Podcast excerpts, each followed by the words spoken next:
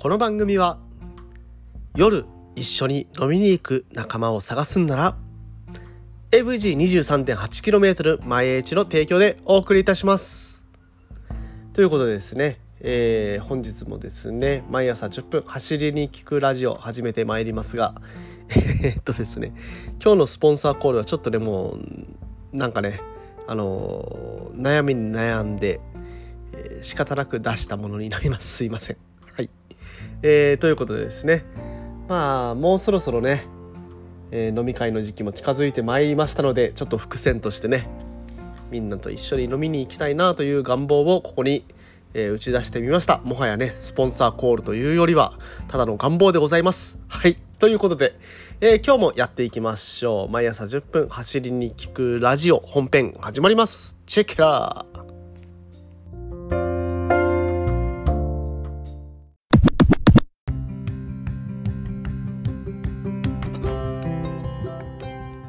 はい、改めましてどうもおはようございます。森健でございます。沖縄一周自転車ツアーのツアーガイド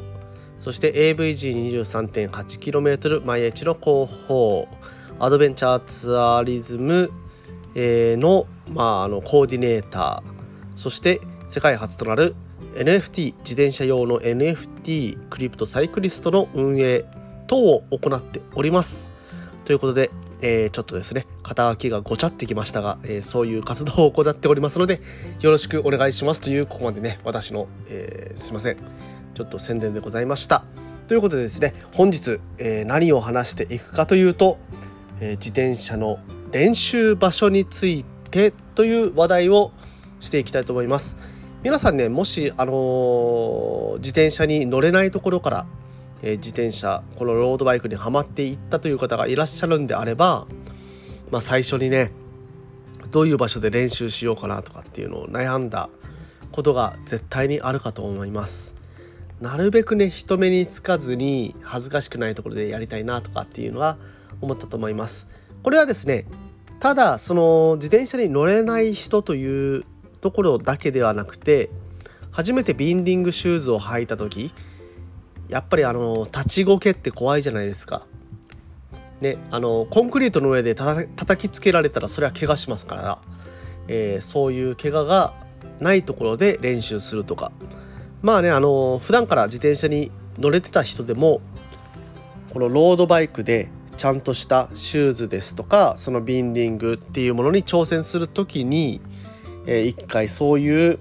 まあどこでね練習しようかなと。悩まれた方っていうのはもしかしたらいらっしゃるかもしれないなと思ってこの話題、えー、出してみました。でですねこの、えー、自転車の練習場所についてという観点でいくとその練習する場所については、まあ、主にね3つの3つの部類に分けられるかなと思います。まず 1, 目1つ目、えー、乗れない人自転車に乗ることができない人。はい、で2つ目、えー、自転車には乗れる人。自転車には乗れるけどまだそのトレーニングまではいかない人っていう感じですね。で3つ目。トレーニングをしたい人、うん、トレーニングしたい人です。この3つですね、えー、乗れない人乗れる人。そしてトレーニングをしたい人という3つに分かれるかと思います。じゃあまず1つ目のね、えー、今自転車に乗ったことがない乗れない人まああのー、子供子供があの小学生とかね、えー、幼稚園生とかそこら辺の乗れない人っていう方はもう確実にねまあ、お母さんお父さん、まあ、もしくは近所のお兄ちゃんとかと、まあ、公園に行っていただければだいいと思います。まあ、そこのハードルは全然高くないし、まあ、当たり前にね、え通っていく道だと思いますのでそこら辺でねこけながら、まあ、乗っていただければと思います。はい。まあ無責任だな。まあ仕方ないかなと思います。ただ、えっ、ー、とですね、大人になって、えー、これまで自転車に乗ったことがないとかで、えー、乗りたいともうねこういうブームも来てるし、まあ、気持ちよさそうだし運動もしたいし今乗れないんだけれども乗りたいという方もいらっしゃるかと思いますそういう方にはえっ、ー、とですね答えは一緒なんですけど公園とかそういうところをおすすめしますただね、今はね、あのー、今大人になって、えー、いる方、朗報でございます。手っ取り早く乗れる方法っていうのが最近ね、確立されてきてるんですよ。あのー、これまで自転車に乗ったことがないとかいう人でも、昔はね、あの、お父さんに来る、あの、自転車の後ろを無理やり押さえてもらって、離す、手離してないからね、手離してないからね、とか言いながら、あのずっと後ろからついてきてもらってると思ってたらいつの間にか手離してあのいつの間にかね手離されてうわ手離されてるじゃん。めっちゃ怖いじゃん。フラフラバターみたいなね。そういうのってあの経験あると思いますよ。でもそうやってねあの痛みを覚えながら、えー、体に覚え込ませていくというスタイルが昭和のスタイルでした。ただ今のスタイル違いますよ。うん。ペダルを外してサドルを最大限低くしてまずは、えー、足をつく状態から始める。そして足がつく状態から足を離す状態に持っていく。で足を離す状態に持っていったら、えー、もうバランスが取れてるわけなのであとはねもうあのペダルを漕ぐっていう動作を添えるだけと、えー、そういうようなステップを踏むことで誰でも簡単に自転車に乗ることができるような時代になっています。あの実際ね今あの全く自転車に乗れなかった人でもある程度ね乗れるようになったという実績ありますので、えー、そういう自転車に乗れない人乗せてみたいとそういうようなご相談があれば是非とも相談、えー、いただければある程度はね、えー、私もアドバイスできるかと思いますので なんだろうこの線でまあまあいいやえー、そういう、えー、人がいれば是非ともご連絡お願いします。ということで、まあ、乗れない人とりあえずね公園から始めましょうと。できればね芝生とかねある場所だとこけても痛くないのでそういうところから始めましょうという話でした。続いて自転車には乗れる人この人たちはちょっとステップが次のステップになります。自転車には乗れるけれども体力に自信がないとかえー、長距離を走ったことがないとかそういう方が対象になります。であともう一つは大きい問題としては車道を走るのが怖いとか、えー、そういう場合はどこで鳴らしていくかというとおすすめは漁港付近港付近ですね。なぜ港の付近がいいかというと、えー、平坦あの港ですので海の近くなので平坦な場所が多いです埋め立てされてる場所とかはねいいですよね平坦なので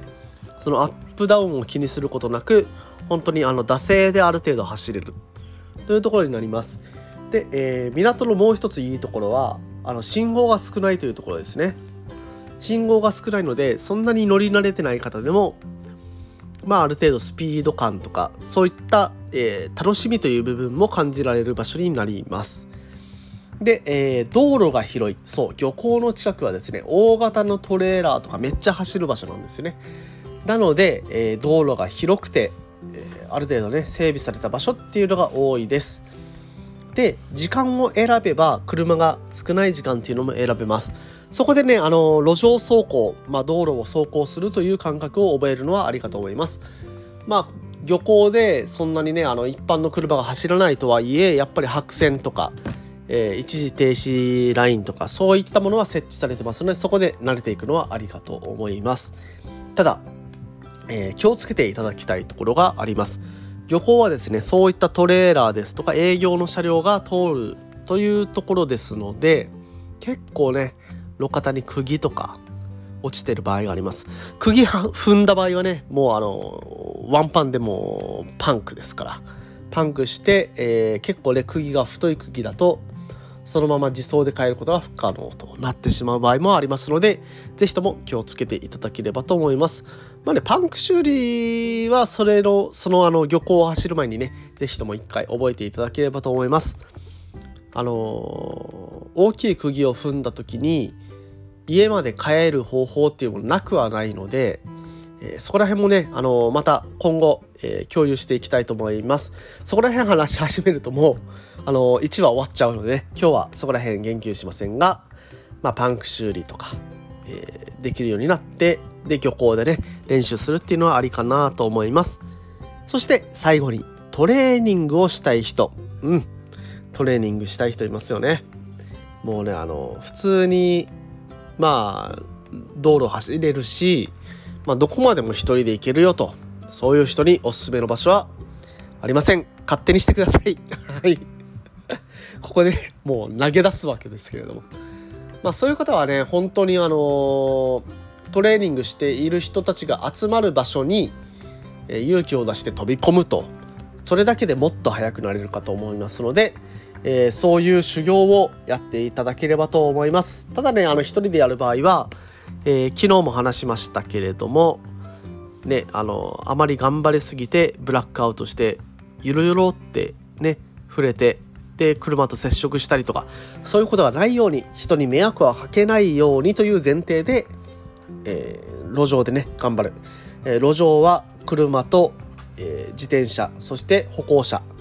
えこの3社でねあのシェアしてる場所ですので是非ともルールは守って走っていただければと思います。ということで、え本日はここまでとなりますが今日の話いかがでしたでしょうか？自転車の練習場所についてねいろいろまああの初心者の頃ね本当にね路上で走っていいのかなとかそこら辺も気になるぐらいだと思うんですけれども路上で走ってくださいっていうのはもう法律的にも言われてますので、ね、路上で走る上で安全にかつ、えー、自分のね気持ちいいように走れる場所っていうのをどんどん見つけていっていただければと思います。ということで本日、えー、走りに聞くラジオ以上となります。ね、今日はねやっとあのー、朝放送できるということで、えー、これが言えます。はい。皆さん気をつけて今日もいってらっしゃい。また明日。